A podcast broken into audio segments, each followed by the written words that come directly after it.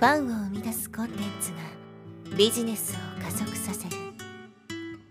アポロオフィシャルポッドキャスト超ブログ思考はい、えー、こんにちは、アポロです。今日は、えー、プレイヤー型コンサルタント、監督型コンサルタントという話をしていきたいと思います。まあ、このポッドキャストを聞いている方の中には、え、実際にね、コンサルタントという肩書きで活動されている方もいるんじゃないかなと思うんですけど、え、このコンサル、まあ、個人コンサルですね、に関して言うとですね、まあ、2つのタイプに分かれているなというふうに僕は思っていて、それが今回のテーマである、まあ、プレイヤー型コンサルタントと、えー、この監督型コンサルタントですね。まあ、プレイヤー型コンサルタントっていうのは自分が実際プレイヤーとして活動しながら、その傍ら、まあ、コンサルタントのね、業務をやっている人。で、監督型コンサルタントっていうのは、もうコンサルタントをやること自体がもうビジネスになっているような感じですね。自分はそのまあプレイヤーとしてやるというよりは単純にそのやり方を教えるそれをまあ自分の商品にして売っていく人みたいな感じですねで僕に関して言うと僕はまあプレイヤー型コンサルタントです、まあ、僕の例で言ったら分かりやすいと思うんで例えば僕だったらこうコンテンツ販売っていうのをねずっとやってきたわけですけどでコンテンツ販売ずっとやっていく中で途中からねコンサルティングっていうのも始めるようになったんですけど自分でコンテンツ販売をやってで、そのノウハウとかをこう、まあ、クライアントの人に教えていくみたいな。これプレイヤー型ですね。で、監督型はどういうのかっていうと、例えば自分はコンテンツ販売をやってないけども、コンテンツ販売のコンサルティングしますみたいな人。だからマーケティングとか結構多いと思うんですよ。ウェブマーケティングコンサルタントって肩書きでやってるけど、実際自分はこう何かマーケティングをね、えー、実際にやっているわけではないみたいな人。単純にその知識とか情報とか、そういったものをまあ教えていくだけみたいなね、人っていると思うんです。で、やっぱりですね、まあ、圧倒的に有利というか、いいのはこのプレイヤー型コンサルタントなんですね。結構その、例えばコーチ始めます、コンサル始めますみたいな人って多いじゃないですか、今の時代って。で、まあコンサルタントとしてね、何か〇〇コンサルみたいな感じでね、始める人多いと思うんですけど、なかなか仕事が取れないっていうのはですね、まあ、その監督型コンサルタントになっちゃってるからっていうのはあると思うんですね。その例えばマーケティングコンサル、ウェブマーケティングコンサルタントみたいな感じでやってるけども、実際自分はですね、ウェブマーケティングをやったことがないとかね、もしくは今現在進行形でやっていないとか、っていう風になると、なかなかこうお客さんって取れないわけですよ。っていうのはですね、プレイヤー型コンサルタントっていうのはいろいろまあメリットがあるんですけど、例えば僕の場合だったら、まあいろんなプラットフォームでコンテンツ販売しますよね。Kindle とか Audible とか Udemy とかね。例えばじゃあ Udemy で誰かえー、そういうコンテンツ販売とかね、オンライン講座作るのに興味のある人が、そのじゃあユーデミやってみたいなってことを調べたときに、まあ、僕の情報を見つけたりするわけですよね。あそうするとこの人いっぱいなんか講座出してるなみたいな感じで、あじゃあこの人に習おうかなとかって、まあ思ってもらえる可能性あるわけですよ。もしくは僕がこういうコンサルティングやってますってなった時に、相手が、ね、このアポロって人本当に大丈夫かなって調べて、ユーデミとか見に行ったら、あ、ちゃんといっぱい講座出してるし、ちゃんと成果も出てるなっていうので信用してもらえると。ねそういうような形で相手がね、えー、見つけに来てくれたりとか、信用が獲得しやすかったりとか、まあ、そういうメリットがあるわけですよ。でもそこに一切自分の実体験が伴っていない場合、コンテンツ販売のコンサルティングしますとかね、クライアントがいくら売り上げましたって言っても、その人が実際プレイヤーとして活動しているような、まあ、実態があまり感じられなければ、これは本当にそうなのとかね。で、発信もなんか上滑りするんですよね。なんか学んだ知識をそのままただアウトプットしてるだけなんじゃないのみたいな。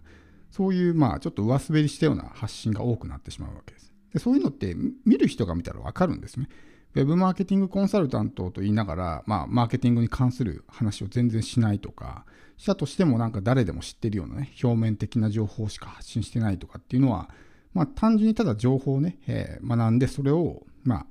あ、発信してるに過ぎないみたいな感じになるわけですね。で、その人にじゃあコンサルティングをお願いしようと思うかっていうと、なかなか難しいと思うんですね。おそらくそういうなんか困ってる人、コンサルティング欲しいなって思ってる人は、おそらくなんなんとかコンサル担当とかね、なんとかコンサルティングとかで検索すると思うんですけど、最初からコンサルを探す人ってまあほとんどいないわけですよ。だからまずは、例えばこういうコンテンツ販売ならコンテンツ販売やりたいなっていう形で探しに行って、でそれで実際そこで活動してる人、あ、この人なんかすごい成果出てるなとかって、そういう見つけ方をするのが一般的なんですね。だから自分のプレイヤーとしての活動実績がなければ、そういう見つけ方はされない。本当にコンサルしてほしいみたいな、もうコンサル探してますみたいな人は、まるまるコンサルタントっていうね、肩書きで、まあ、反応してくれるかもしれないけど、大半の人はそうじゃないと思うんですよ。ブログならブログで、まずはブログをいろいろ調べていって、で、あ、この人ブログですごい稼いでるなって思ったら、じゃあこの人から習おうかなっていう、それがまあ自然な流れですよね。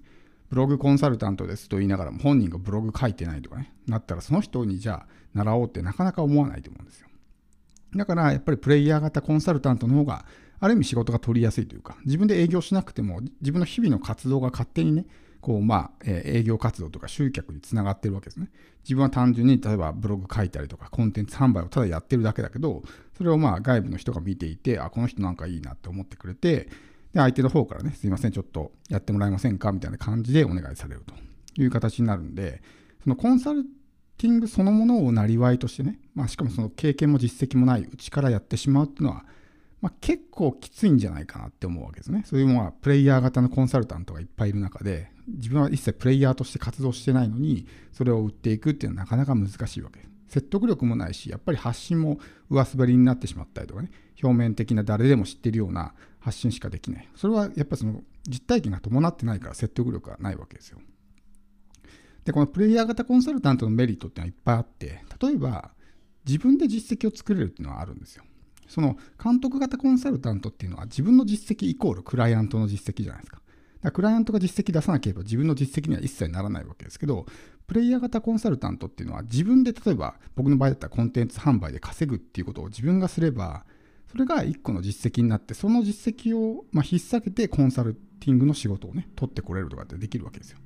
で、ある意味、そのコンサルタントって自分で実績を出す方が簡単だったりするんですよね。お客さんってやっぱり他人なんで、全て自分の自由にコントロールできるわけではないじゃないですか。どんなにこうね、え、アドバイスとか指導しても動かない人は動かないしってなると、あじゃあ自分で、ね、成果出す方が簡単だわって思う人も中にはいると思うんですよ。だからプレイヤーでとして活動すると、自分で自分のことはコントロールできるんで、まあ、頑張れば成果出せるみたいな感じですよね。で自分で成果出せばそれが実績になって、それの実績をもとにコンサル商品のま集客につながるみたいな、まあ、そういうメリットがあるわけですね。あとはま経験値が上がるっていうのがね、大きいと思います。その実際に例えばコンサルとしてね、クライアント取ったとしても、自分が一切プレイヤーとして活動していなければですね、やっぱりその生の情報とかね、えー、自分の経験に基づいたアドバイスみたいなものはできないわけですよ。だから机上の勉強だけで得た知識でなんとなくね、アドバイスしてしまう。そういうのってやっぱりなかなかこう、成果につながらないようなアドバイスだったりとかね、まあ、万人受けするというか、まあ、いわゆるその理論をただ言ってるだけみたいな感じになるんで、全然こう成果につながらなかったりとかするわけですよね。この人はただ勉強したことを言ってるだけなのかなみたいな感じになっちゃうから、でもそれが経験値に基づいた、まあ、失敗体験も含め、自分が実践してきたことをですね、そうやってこう、まあ、相手に対して伝えていけば、そこにはやっぱり自分が実体験があるだけにですね、まあ、より具体的なアドバイスができたりとか、ピンポイントなアドバイスができたりとか、っていうことができるわけですね。どこでつまずくっていうのは分かってるとか、何に悩んでどういうことを考えているのかが分かるとか、っていうところのアドバイスができるわけです。なので、まあ、プレイヤー型コンサルタントっていうのはすごい、まあ、おすすめなんですね。まずは自分で活動してみる。自分がブログコンサルタントになりたいんだったら、ブログコンサルタントです。ブログ教えますっていう前に、まずは自分がブログで発信をして、ブログである程度成果を出して、それからブログコンサルタントですって名乗るってことですね。じゃないと説得力が出ないわけですよ。同じようなことやってる人はいっぱいいる中で、自分の実体験が一切伴わないのに、なんちゃらコンサルですよって言ってもね、本当に大丈夫この人って思われてしまったりするわけです。ただ、一個、まあ、デメリットというか、プレイヤー型コンサルタントの、まあ、デメリットとしてはですね、やっぱり実績ができるまでは結構厳しいわけですね。だから例えばブログコンサルタントですって言って自分がブログ書いてるけど全然そのブログがね、えー、稼げてないとかアクセスがないとか。っていうのはやっぱ相手からこう見えるので。ブログコンサルタントですって言ってプレイヤーとしてやっていってその人のブログが見える状態になっていたら相手から見られたらなんだこの人全然大したことないじゃんって思われてしまうので、まあ、そういう点においてある程度実績ができるまではなかなかねそのコンサルの仕事は取ってきづらいっていうのはあるんですけど長期的に見るとやっぱりねプレイヤー型の方がまあ、コンサルタントとしても活動しやすいと思うし、やっぱり自分が活動してる分ね、説得力もすごく出るし、相手が自分の活動を見て、あ、この人いいなって思ってくれたりとか、信用してくれたりとかね、あ、ちゃんとこの人稼いでるんだって思ってくれたりとか、っていうところで仕事が取りやすくなったりとか、かつ経験値も上がっていってね、まあ、いろんなメリットがあるので、まあ、このプレイヤー型コンサルタントっていうのは非常におすすめです。ぜひね、えー、今コンサルとして活動してる人で、まあ、監督型コンサルタントをやっていて、なかなかね、稼げないっていう人は、一旦ね、プレイヤー型に切り替えてもらうのが、えー、おすすめなのでやってみてください。